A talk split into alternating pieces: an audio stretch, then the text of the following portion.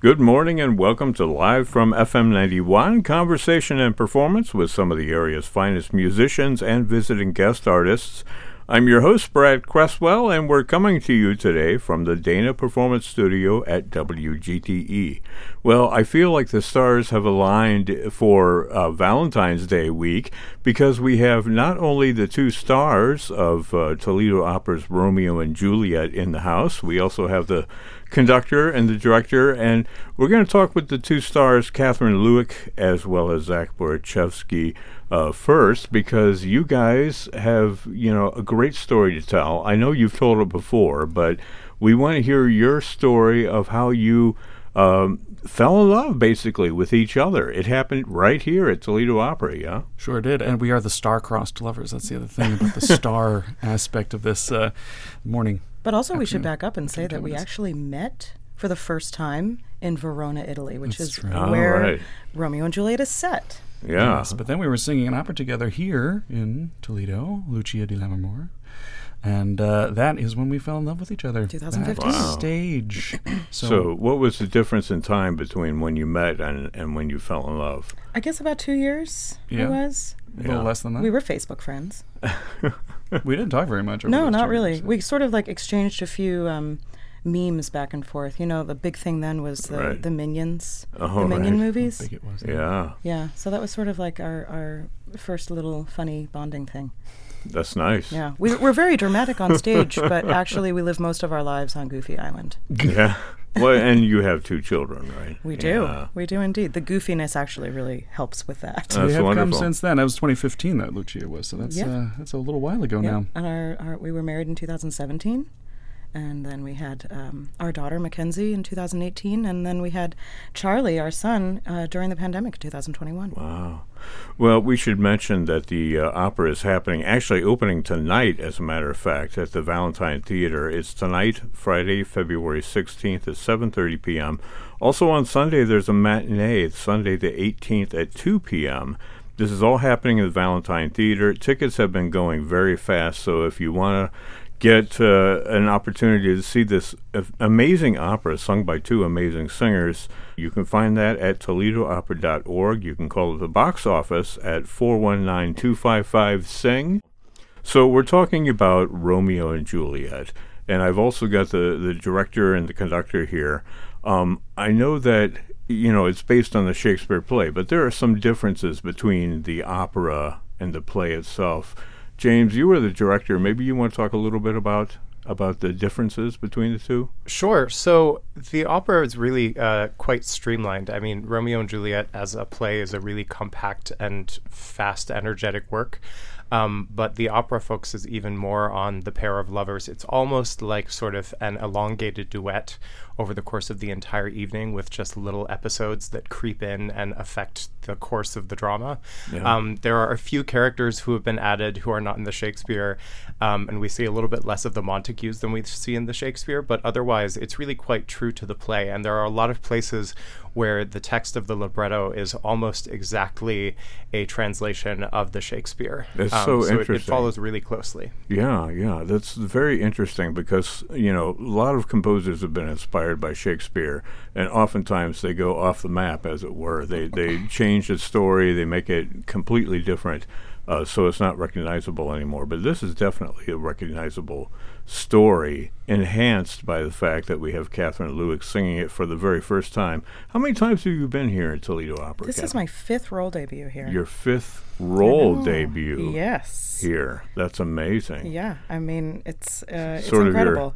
Your home away from home. It really were. is. This is the place that I like to come to try out new things that I'm Yeah. thinking about adding to my repertoire. And I just, you know, it's like a gem of a, a, a little gem of a company filled with people that I love. And um, it also helps that a lot of my father's side of the family actually lives in Michigan, not too far from here.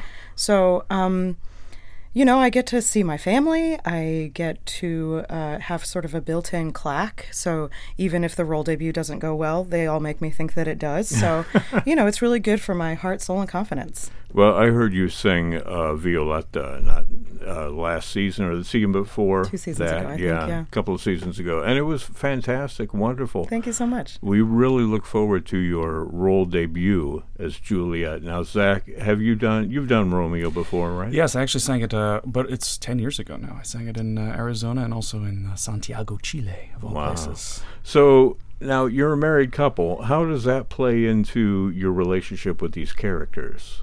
We've had to uh, go back, but it's nice to be able to be doing this here in Toledo because we have the sense memory of the place where we are uh, being the same place where we had these same feelings that are really the focus of Romeo and Juliet's romantic relationship. I mean, it's Yeah. experience touching her hand for the first time.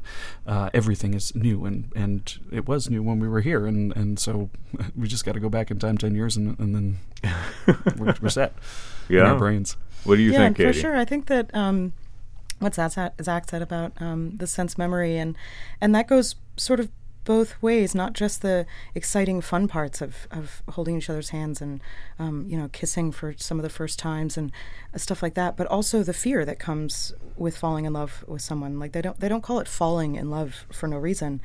It can also be a very terrifying experience, and I think that that uh, built into this story as well, um, especially because of the fact that their families are feuding and there's this um, sort of terrible history that uh, goes back for however many generations, and that's a very much a, a, part of them and how they were brought up. Um, and so then to to have this discovery, there's this really incredible moment um, in Act One where where Juliet discovers that um, you know she says, "Well, what's that guy's name that I just had this lovely interaction with?" Yeah. And uh, and she finds out it's it's Romeo, and, and this it's like just the word Romeo sends this incredible chill through her body Yeah. and she is uh, very wise beyond her ear- years. She's, you know, she's actually supposed to be just shy of 14 years old, um, and yet she has this incredible intuition, which uh, is um, enough to make her realize that once she learns that this man is named Romeo and that he's a Montague, uh, it likely means death. Yeah. Right. If you follow that path, which she doesn't feel like she has a choice, I Mm-hmm. Imagine, at that point. Yeah. Yeah, that's so interesting. I know that you guys uh, drove out here from your home in Connecticut. Uh, what was that drive like? I mean, you were you were still studying the score. Or, That's exactly what it Yeah. was. Totally. Katie does some of her, but, but I, I had it mostly memorized. You know, I had to bring it back to my uh, maestro and talk about how many lines I've forgotten and how many words I've forgotten. But um, I had it mostly in there, even though it was ten years ago. But Katie, of course, her role debut was uh, she's got to get all those French words in her brain. So Yeah. um, we were just drilling back and forth a lot of the time. Yeah. Well, we have since it is opening night, we're we're not going to have a lot of singing today, but you guys are going to sing a duet for us. Um, maybe one of you can introduce that duet, and I understand you've also brought some Shakespeare in that corresponds with the music that you're going to. we brought the source material. James Yeah. was James was talking about the uh, the um, parallels between Gounod's libretto that he used and the original Shakespeare, and this scene is exactly that. I mean, all of the words uh, and the, the poetic sentiment here is exactly the same. Romeo um, encounters Juliet for the first time and speaks to her for the first time, and this is exactly how it happens in the opera. And Let's so get your, your acting chops on, and here we go. Let's see. If I profane with my unworthiest hand this holy shrine, the gentle sin is this. My lips, two blushing pilgrims ready stand to smooth that rough touch with a tender kiss. Good pilgrim, you do wrong your hand too much. Which mannerly devotion shows in this? For saints have hands that pilgrims' hands do touch, and palm to palm is holy palmer's kiss. Have not saints lips, and holy palmers too? Ay, pilgrim, lips that they must use in prayer. Oh, then, dear saint, let lips do what hands do. They pray. Grant thou lest faith turn to despair. Saints do not move, though grant for prayer's sake. Then move not while my prayer's effect I take. Thus from my lips by thine my sin is purged. Then have my lips the sin that they have took. Sin from my lips, oh trespass sweetly urged. Give me my sin again. You kiss by the book. Wow, I feel like we need to applaud that uh, that that excerpt. From Shakespeare's Romeo and Juliet. I have to say that it sounds much better in French, but you know, when you sing it, we should mention that the opera is in French, but there are English super titles available, as there always are when we do something in a foreign language. But um, you're going to sing this duet for us now. What is it called in French? This whole scene. Uh, well, the big number is the madrigal, but uh, this is uh, uh the first line is Ange adorable, which is uh, you know adorable angel. I mean, worthy hello, of, angel Yeah. worthy of adoration. Yeah. Right. Okay, well, let's hear it. Uh, Kevin Bylsma is at the piano, soprano Kathryn Lewek as Juliet, and tenor Zach Borichevsky as Romeo, performing a duet from the first act of Charles Gounod's Romeo and Juliet here on FM 91. Ange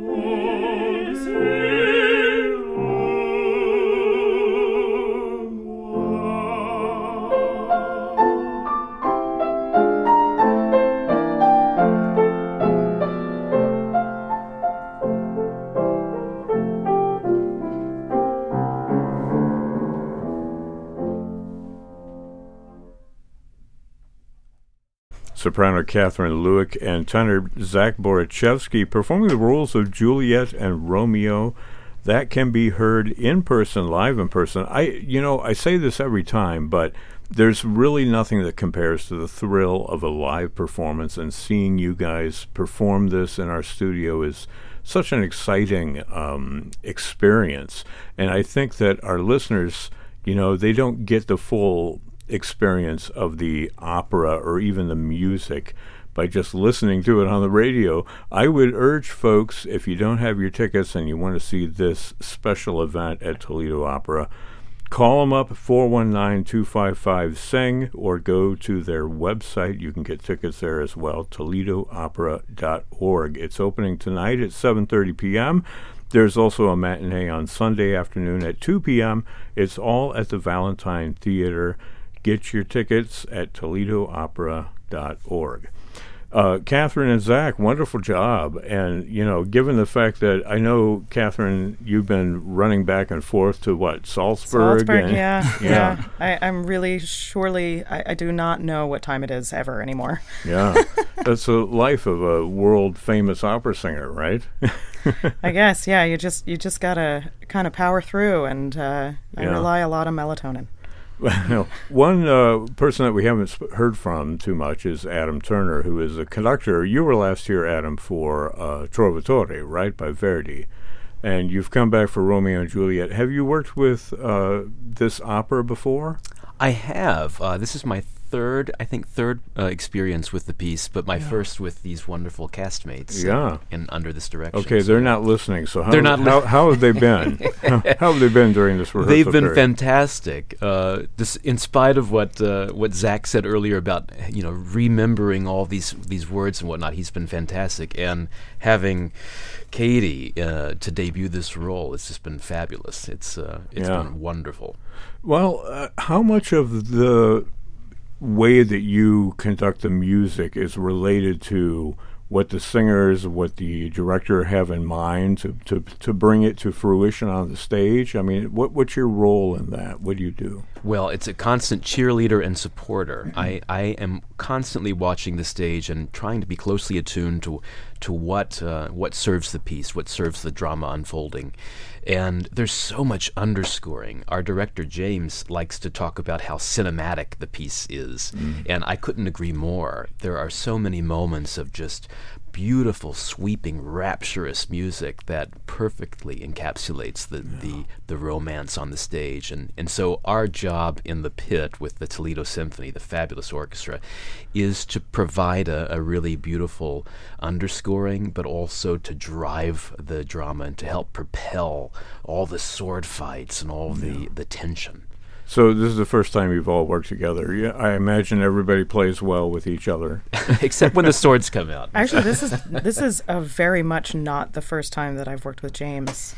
Ah, Um, James and I go way back. We actually went to Eastman School of Music together, and so we've known each other for like 20 years. wow! And um, You're both so young still. You- well, we were kindergartners there. They have a preschool Exactly. program actually, and that's what we were in. Um, and uh, yeah, I mean, he he's a Renaissance man in every sense of the word. Um, I mean, James, maybe you can you, you can be more accurate than I can, but I, I know you were a theory major when we met at Eastman, but you're also an accomplished pianist, and now you also have a, a directorial degree. Um, and and also, I mean, there's there's like so many other things, and also you need to mention the masks Yeah. that you have made for this production. There are like a zillion of these handmade masks that he's been working so hard on. I- Tell us about that. Yeah. S- There are um, almost 70 masks that make it on stage over the course of the production. We have around 50 that are worn, um, and then there are some that are switched out. Some people wear more than one, um, and then there are also some that just come on as as props. Um, but I was saying to people in the tech crew the other day that it really is because I have to do something with my hands, and there will come a day when there are no more masks to work on, and I'll lose my mind. Um, because I just my ever since I stopped playing piano so much, I've got to do something with my hands. So uh, it was really a, a selfish thing to be able to create all of these masks. But um, yeah, I started out as a theory major and a pianist, but it was all really just because I wanted to be in opera somehow, and there was no undergraduate degree in what I wanted to do in opera, and so I started with theory because I just wanted to explore the music as much as possible and have an understanding of it. And then I ended up in collaborative piano, which is how I ended up working with Katie to begin with. Um, and I was her pianist for a short while, and then uh, started moving on into doing this, which has led me here. Which is uh, it's very exciting to get to work with Kate again in this very different capacity, and to work with Katie and Zach, who together. Apart, they are both incredibly funny people, but the two of them together, it just gets exponentially funnier. And so to be working on such a dramatic and tragic piece and yet have a rehearsal room that is so filled with laughter is just a lot of fun. Wow. Well, some of that the way to do spills over, I'm sure, w- when to do it. appropriate, right? Let me ask you, uh, Katie and Zach, working with a director that has a musical pedigree, I mean, is that different from working with a director that is ensconced in the theater, as it were?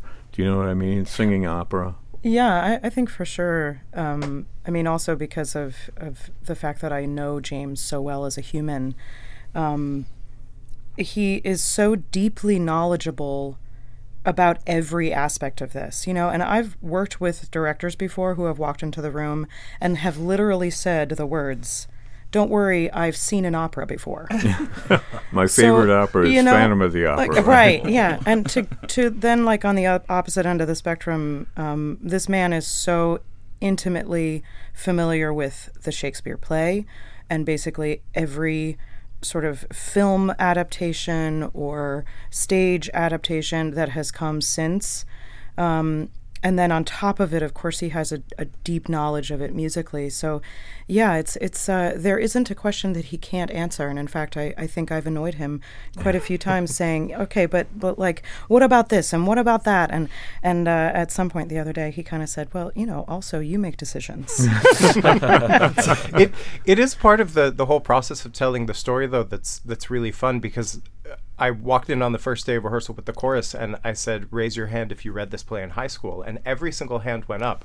And working in opera that's that's not often the case that everyone comes to the story with such a an early knowledge of it. And so it is Yeah. it really makes for a really rich creative experience when you have someone like Adam conducting who has already done the piece three times and comes to it with you know not just one way of doing it but options and flexibility and this eye for what's happening on the stage.